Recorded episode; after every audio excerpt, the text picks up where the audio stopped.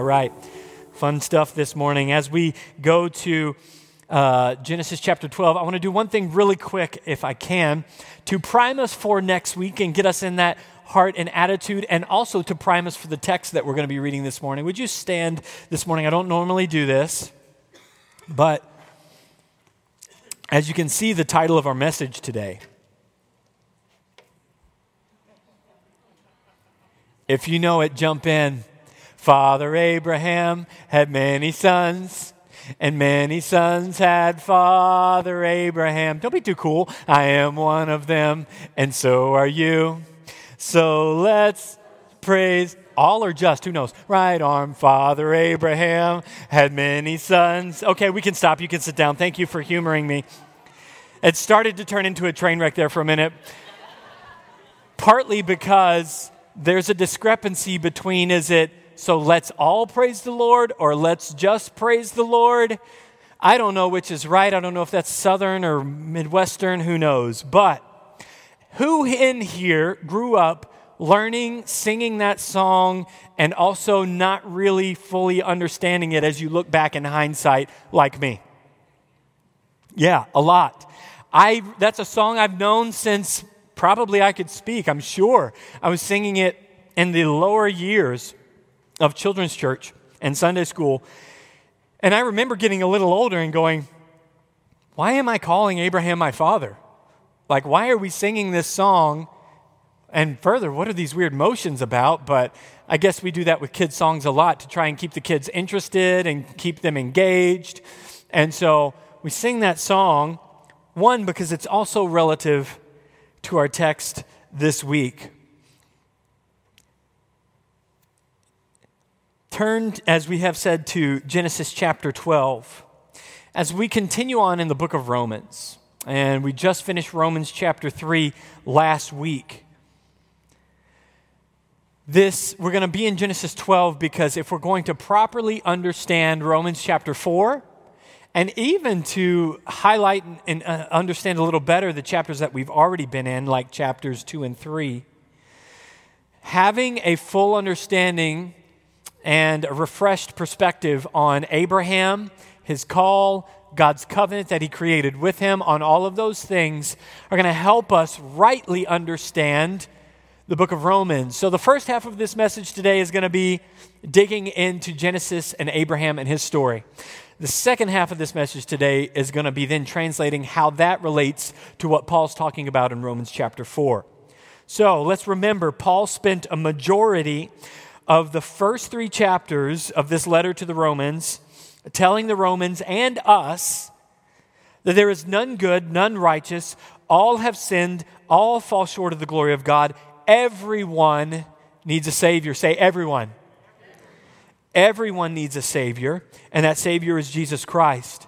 And we don't find salvation by obeying or doing good works from the law. Rather, we found salvation in Christ by placing our faith and our trust in Jesus Christ. Now, as you have turned to, Ro- or not Romans, Genesis chapter 12, let's revisit a little bit of the history of Abram because we're not going to be able to read his entire story, or we need to go get our kids out of the class right now for those kids' workers' sake. We're not going to read all of it. We're going to read parts of it, and I want to capsulate a few parts of it. We know from Genesis that Abram was the son of Terah, uh, uh, Terah, a man who was a descendant of Shem, who was the son of Noah. Remember Noah, the flood, the ark? Noah had three sons Ham, Shem, and Japheth. Ham was the son that after the waters receded and they're back on the land, and it says that Noah was a, a cultivator, a gardener. There was a day that Noah sinned, he got drunk, and he was in his tent drunk himself to a sleep, uh, to a stupor. Um, and Ham goes in the tent, sees his father's nakedness. The right thing he, for him to have done would have been to turn away and go back out and protect his father's honor um, by saying nothing about it. And instead, the implication of the story is that he beheld his father's nakedness and then went out and told his brothers. Um, and so, with that, Noah condemns Ham and blesses Shem. Shem gets the primary blessing. And of course, back in biblical days, there was the firstborn blessing or a primary blessing that was given to one of the sons, and all sons would get a blessing, but there was always a primary. Shem received that blessing because of Ham's actions. Ham had four sons, one of them named Canaan, one named Egypt, one named Cush, one named Put. A few names or regions in there you might recognize. When you hear Egypt, that was one of Ham's sons. Same thing for Canaan. When you hear about the land of Canaan and Canaanites, these were Ham's sons. Then Shem was the righteous or the, the son that received the blessing from Noah. Um, and then you can see they all spread out in all these different areas and humanity unfold from that. With that, Abram, again, was the son of Terah, who was a descendant from Shem. And uh, Terah and his family lived in what scripture tells us is called Ur of the Chaldeans. We're having a fun history lesson this morning. Ur of the Chaldeans was a city in the region of Babylonia, what would become called Babylon, and what, fast forward thousands of years, today is called Iraq. Now, Babylon or Babylonia and Iraq don't have the same borders throughout the years, but where Noah, or I'm sorry, Abram was born in Ur of the Chaldeans was in, um, in modern day Iraq, about 180 miles south of Baghdad.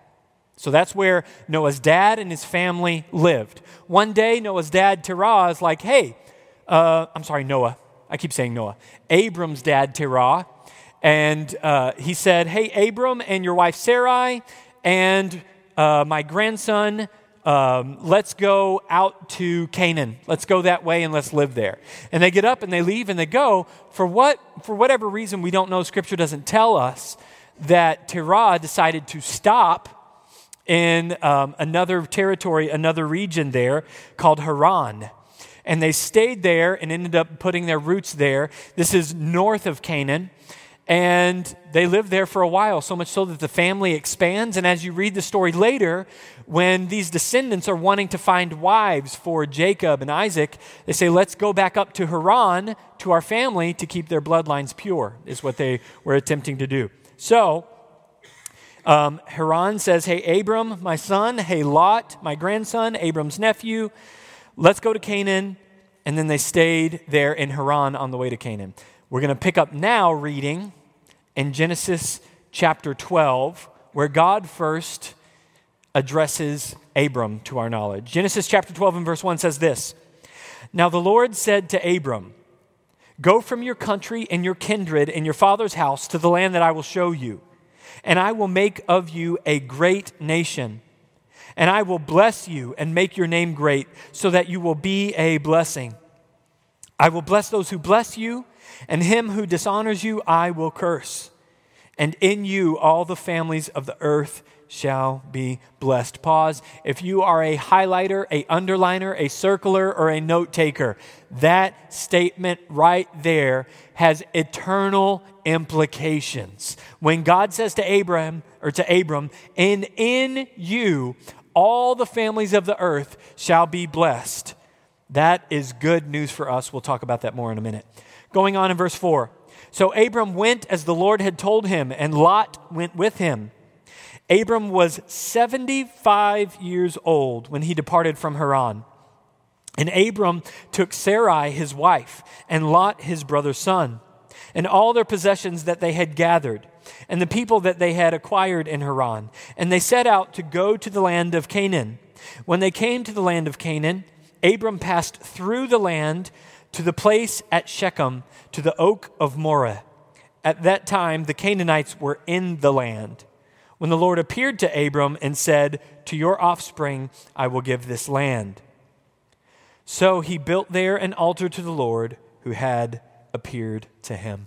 So we see Abram called by God to go to Canaan or to the land that he would show him. He didn't even say to him immediately, like, go to Canaan, that's the place. He's like, go to a place I'm going to show you. They leave on the way, God leads them there to Canaan. And then he tells them, hey, I'm going to give this land to you and to your descendants. And Abram responds by building an altar of worship to God. So then Abram and Sarah essentially go on about their lives there. There's different stories and different things that happen for the next few chapters. There was a famine. They go away to Egypt for a little while. Abram does some sinful things by lying about his wife. And listen, let me remind you, even though Abram is the father of our faith and all the different patriarchs of the Bible from Hebrews chapter 11, all of them, apart from Jesus, were sinners in need of a Savior, just like you just like me. So when we look at Abram, we don't just go, wow, what incredible faith he had. We also go, wow, man, he was a sinner. There was still something wrong with him as well. So Abram and Sarah go about their lives knowing God made promises to Abram to make him a great nation, even though Sarai was barren. She has never had any children, and God says, Hey, I'm going to give you, I'm going to make you a great nation. At which point they're probably going, How's that going to happen? Because Sarai is barren. But Abram obeyed and followed God to the land of Canaan. Let's skip ahead for time's sake, as much as I'd love to read all of this. Let's go to chapter 15 now, Genesis chapter 15. We'll pick up in verse 1. After these things, the word of the Lord came to Abram in a vision Fear not, Abram, I'm your shield. Your reward shall be very great. But Abram said, O Lord God, what would you give me? For I continue childless. And the heir of my house is Eleazar of, or Eleazar of Damascus. He's like, man, re, your, my rewards shall be great, you're telling me, but what is a reward if I don't even have anyone to pass it on to? If I don't have a name to pass on, if I don't have a lineage and a heritage to hand over, I'm just going to, when I die, I'm going to have to hand it over to this guy who's not even in my family. He's a servant in my household, Eleazar. Verse 3 And Abram said, Behold, you've given me no offspring, and a member of my household will be my heir. And behold, the word of the Lord came to him This man shall not be your heir, your very own son shall be your heir. And he brought him outside and said, Look toward heaven and number the stars, if you're able to number them almost a little bit of humor, almost sounds like sarcasm from God, like there, hey, Abram, go ahead and number the stars if you think you can. Then he said to him, So shall your offspring be, meaning that the number of stars. Now, telescopes have helped us find out a little bit about the billions and innumerable stars out there. God is using that as a picture to say to Abram, That's how great your descendants will be. So shall your offspring be. Verse 6. Here's another one to highlight, underline, circle, write down. And he believed the Lord, and he counted it to him as righteousness.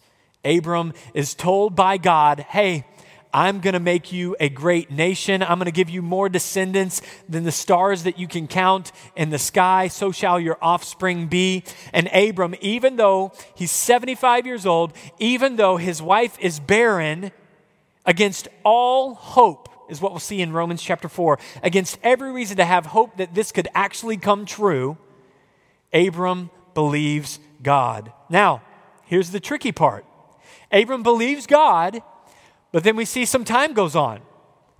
Enough time goes on to where Sarai begins becoming impatient. And one day, uh, we see as the book of Genesis continues that Sarai pulls Abram aside and says, Hey, um, I don't know what God's doing, dragging his feet or whatever, but I don't know this is going to happen this way or this timing. So here, take my servant, Hagar. She was an Egyptian servant. And she said, take her, lie with her, go into her, so that we can have that inheritance, we can have that descendant that will pass on. Abram sinfully listened to his wife. Don't hear what I'm not saying. I'm not saying it's sinful to listen to your wife. right, honey? In this instance, it was. Just like it was sinful for Adam to listen to Eve when Eve gave him the fruit when he was with him, or when, when he was with her. In the same instance, Abram should have said, No, sweetheart, that's not what we're going to do. That's not God's way.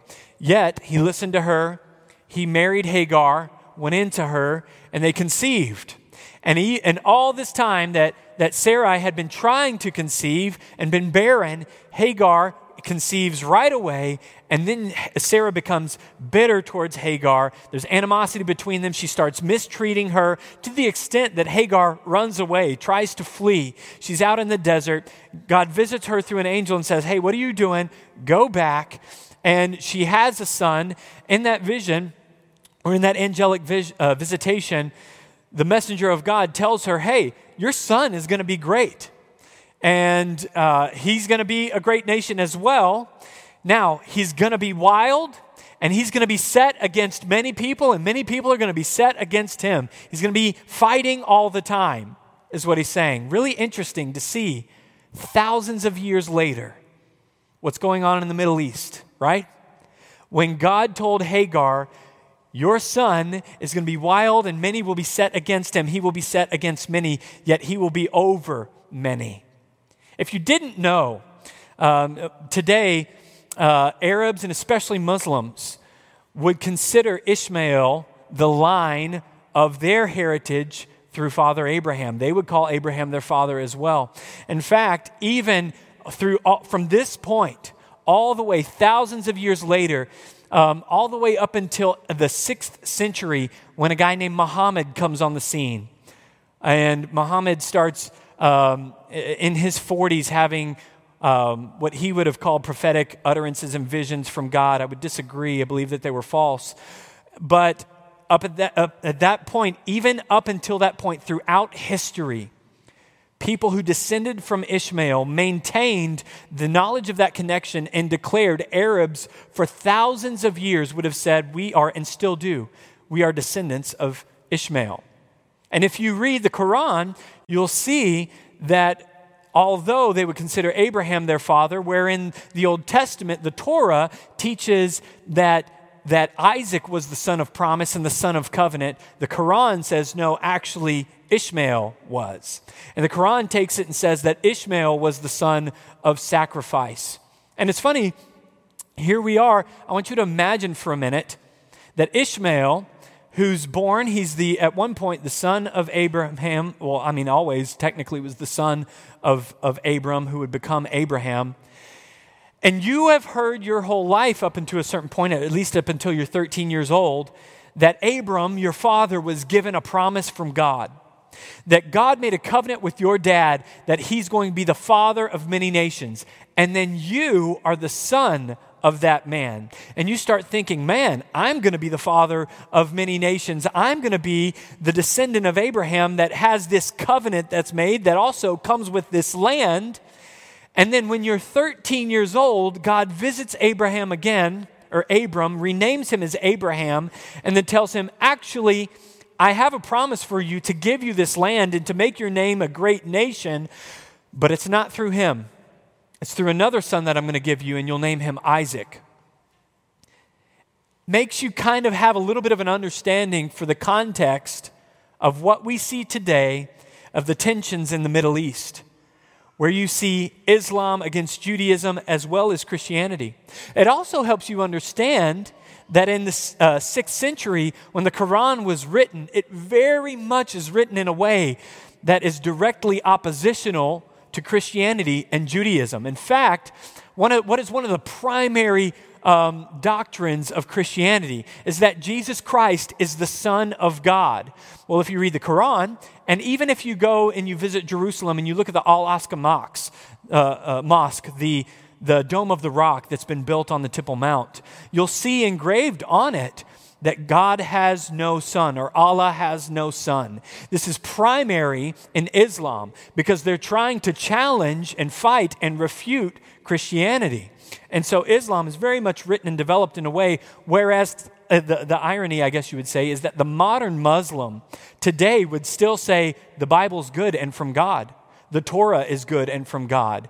And they would endorse them, except they would give caveats of saying, although they've been corrupted and tainted by men. Now, why would they say that? Because there are plenty of things in Scripture that contradict what the Quran says, what the Quran teaches. The Quran explicitly says that God has no son and therefore Jesus is not God's son. Jesus was a prophet continuing on the message of the Old Testament, and that the message is finally fulfilled and complete and what was given through Muhammad, that being the Quran. And so it's funny, all these synonyms or all these connections. Today, you look at the news and you see the tensions and the war and the fighting that today is still happening from one decision wherein Abram sinfully tried to make God's will happen in his timing and his way. And we look at the news today. Genesis 17, let's continue on. We're going to read verses 1 through 11. When Abram was 99 years old, the Lord appeared to Abram and said to him, I am God Almighty. Walk before me and be blameless, that I may make my covenant between me and you. Excuse me. And may multiply you greatly.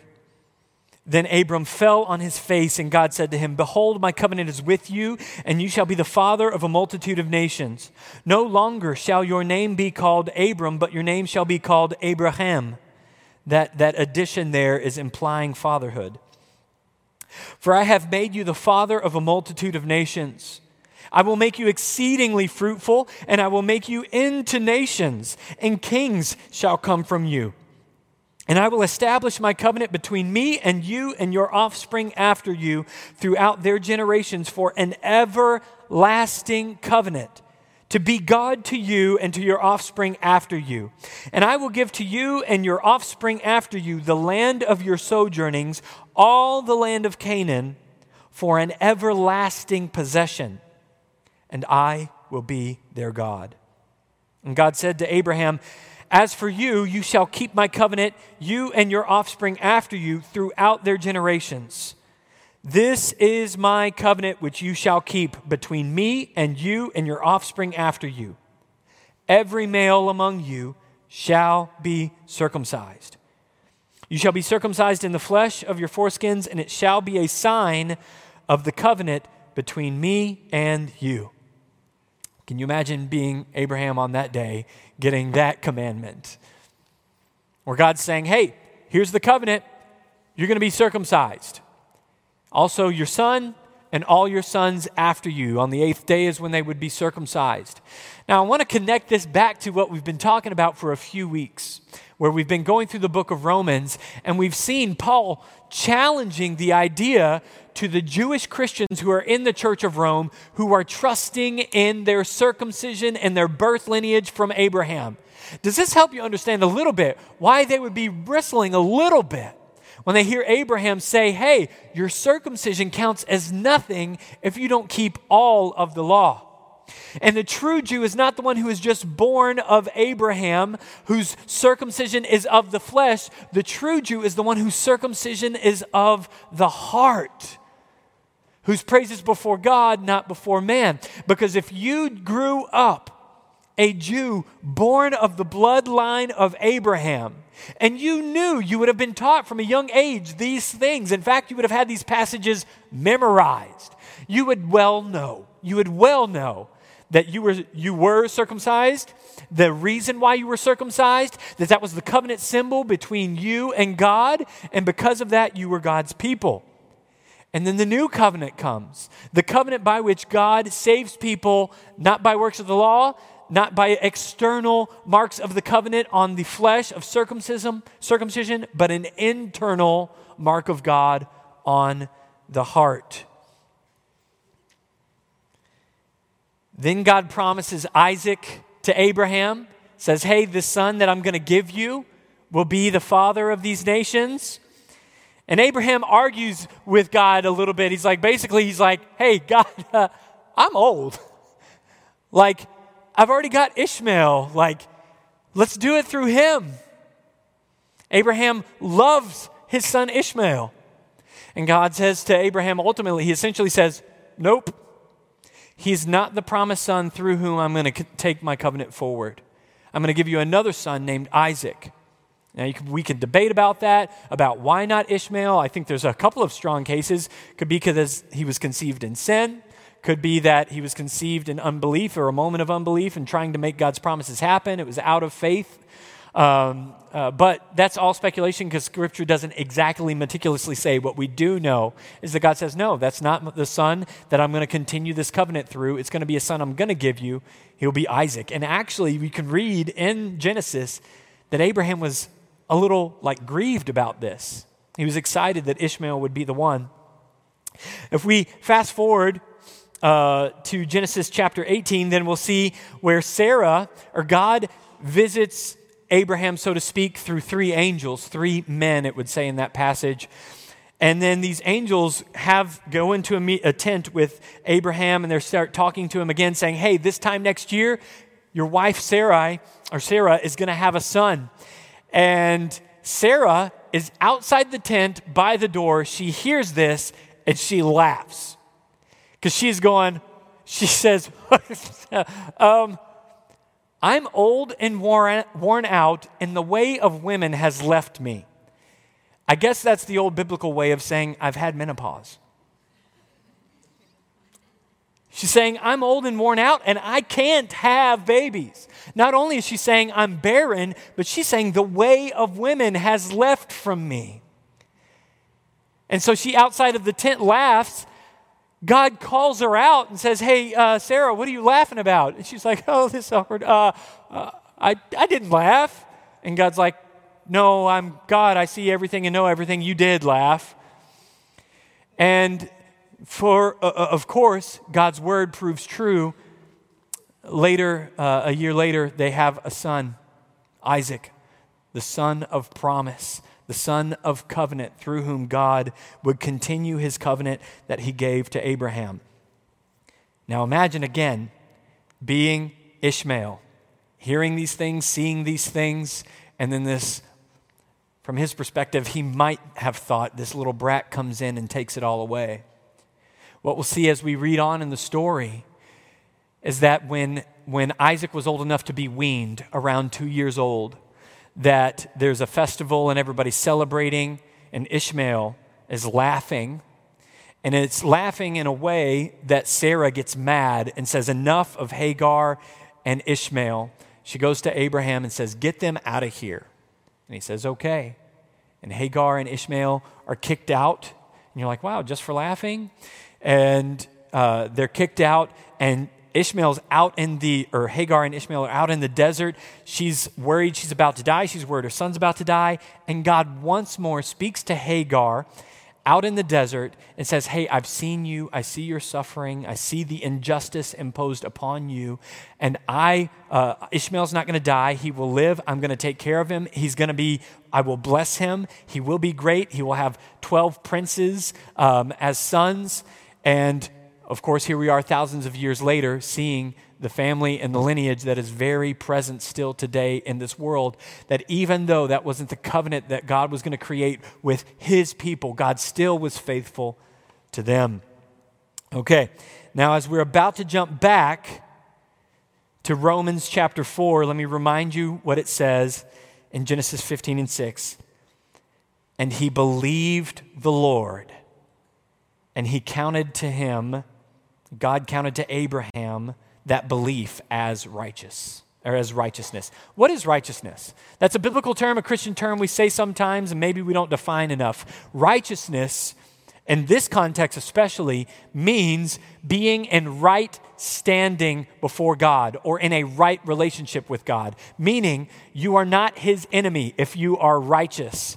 If you are unrighteous and you are made righteous, that means you were his enemy and you are now in right standing with him. Another term that you see in Scripture, especially in the New Testament for this, is the term justification or justified, where you are made righteous just as if your sin had never happened. With God being the holy, perfect, righteous judge who sees all. In fact, that's what Hagar praises God for and, and says he is the God who sees. So saw her suffering and her mourning, yet at the same time, He's the God who sees our sin, sees our failures, our mistakes. Not only does He see our sin that we commit, He sees our sin of omission. He sees our, our sinful thoughts and motives of the heart. He sees it all and knows it all. And our only hope when we stand before Him is that we would be found righteous and justified. Otherwise, we are subject to the wrath of God that Paul talked about in Romans chapter 1.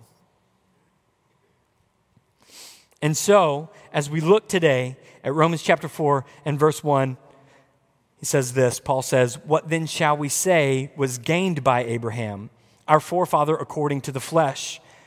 For if Abraham was justified by works, he has something to boast about, but not before God. For what does the scripture say? And here he's going to quote Genesis Abraham believed God, and it was counted to him as righteousness, or it was credited to his account that he was righteous and not in debt to God anymore because of sin.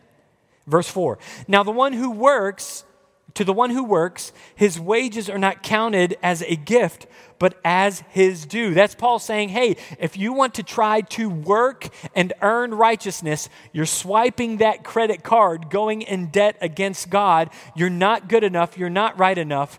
You can't work to earn it. Verse 5. And to the one who does not work, but believes in him who justifies the ungodly, his faith is counted as righteousness. Just as David also speaks of the blessings of, of the one to whom God counts righteousness apart from their works. And he's going to quote Psalms here. Blessed are those whose lawless deeds are forgiven. Hold on just a second. Is there anyone other than me who has had lawless deeds? Like when we read that verse, does it comfort your heart? Blessed are those whose lawless deeds are forgiven. I thank God for that truth that the prophet King David declared back in Psalms, that Paul pulls out of Psalms to say here once more. Going on, blessed are those whose lawless deeds are forgiven and whose sins are covered. Blessed is the man against whom the Lord will not count his sin saying, Man, you might have been swiping that card, storing up debt against God because of your sin. But if you are righteous before God by faith, where God is not counting those sins against you, but He sees you as righteous in right relationship before Him, where when God looks at you, He doesn't see a sinner to condemn, but He sees a righteous son or daughter of God to welcome, man, we are blessed. Amen? Verse 9 Is this blessing then only for the circumcised or also for the uncircumcised? For we say that faith was counted to Abraham as righteousness. How then was it counted to him? Was it before or after he had been circumcised? It was not after, but before he was circumcised. He received the sign of circumcision as a seal of the righteousness that he had by faith while he was still uncircumcised. Pause. This is just like baptism today. Last week, we baptized five people in our church, and it was awesome to hear their stories of how they were saved by faith in Jesus Christ. But let me remind you that just like Abraham was counted righteous before God before the covenant symbol of circumcision. He was counted righteous by his faith in God. You and I, too, are counted right or righteous or justified before God, not at the moment of baptism, but at the moment of faith. At the moment of trusting in Jesus Christ as your Savior. But like Abraham, Abraham believing God and being counted righteous because of that faith, Abraham doesn't get to go, well, I, I'm righteous before God because I believe His word. And so, since I'm righteous because of belief, I'm going to not obey what He said about circumcision because, ouch. No, that faith and belief in God motivated him to obey. And so, again, to you today, if, if you've not been baptized, man, your faith in God that makes you righteous before God is also a faith that compels you to obey God. And so, if you haven't uh, been baptized, you should be. not because it's going to save you, but because you have been saved by faith and you want to obey your Lord. Amen? It was not after, but before he was circumcised. He received the sign of circumcision as a seal of the righteousness that he had by faith while he was still uncircumcised. The purpose was to make him the father of all who believe without being circumcised, so that the righteousness would be counted to them as well. This is why we can sing, Father Abraham had many sons, and many sons had Father Abraham. I am one of them, and so are you. This is the verse that makes that true. Now, that did come to me spontaneously in first service, but I recited it to you so that the righteousness would be counted to them as well.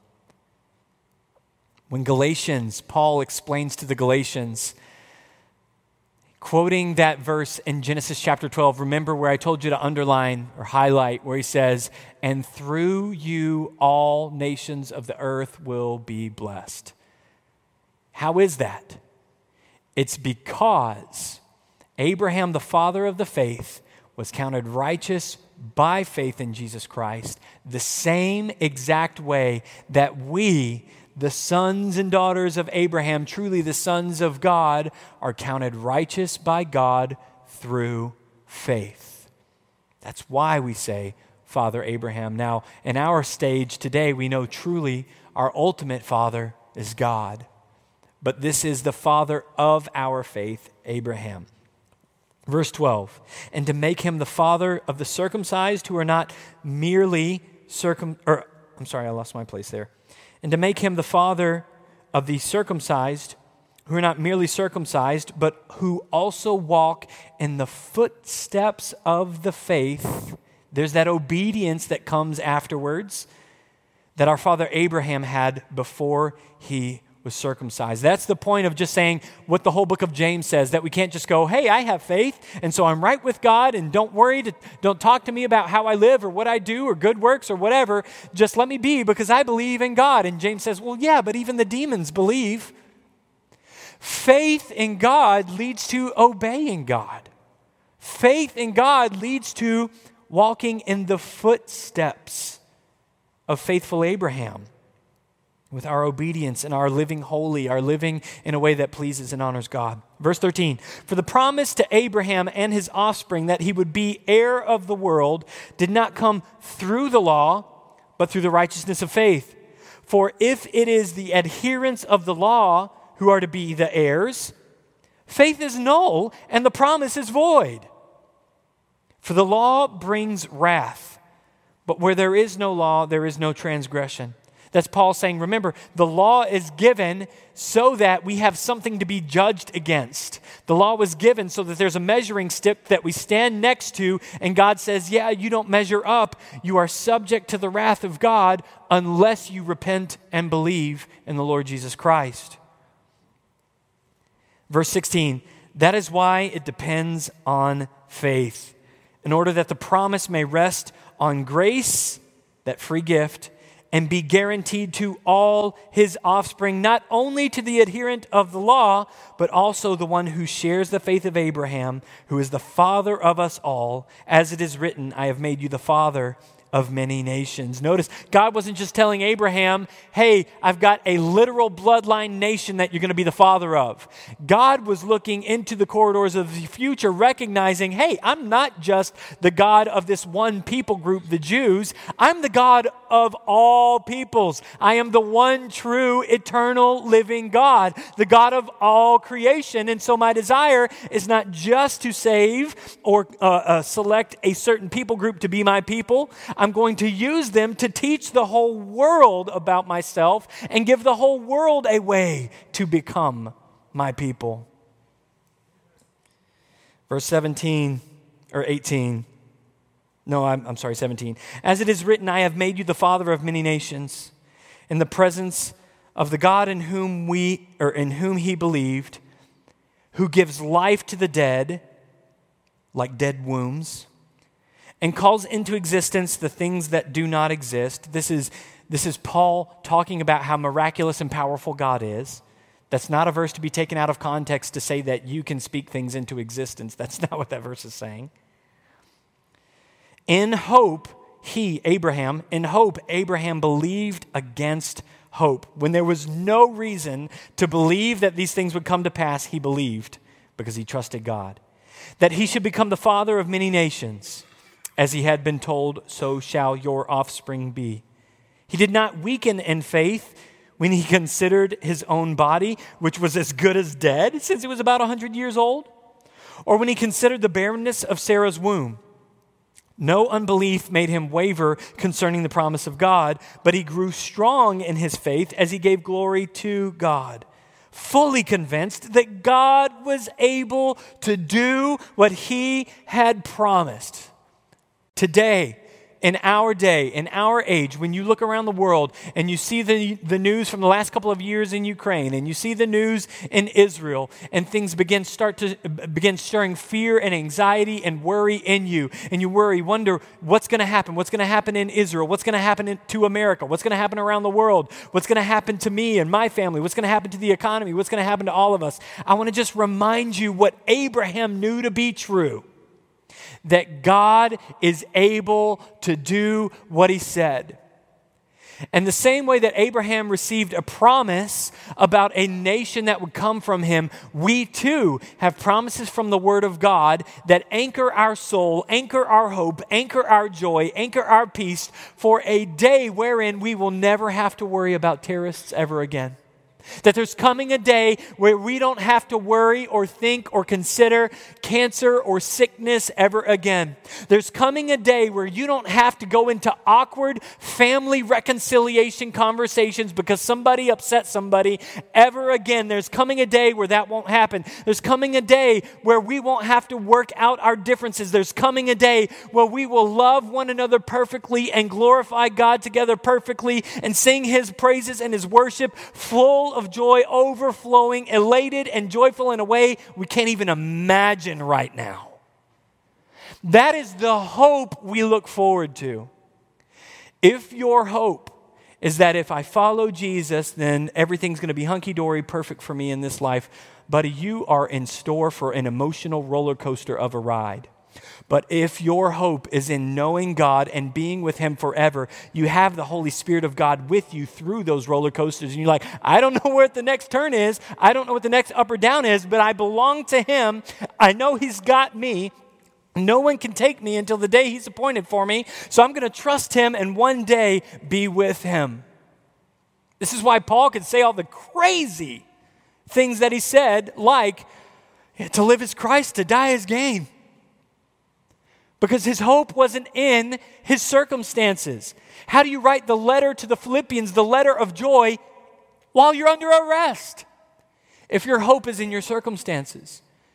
How do you stay strong and full of joy and full of hope and full of peace when you get that diagnosis or when the when your 401k goes like this or when the economy crashes or when whatever might come if your hope is in the here and now and in God fixing all your immediate problems friend You've got a rough time coming ahead. But if you recognize that we are pilgrims, this is not our home.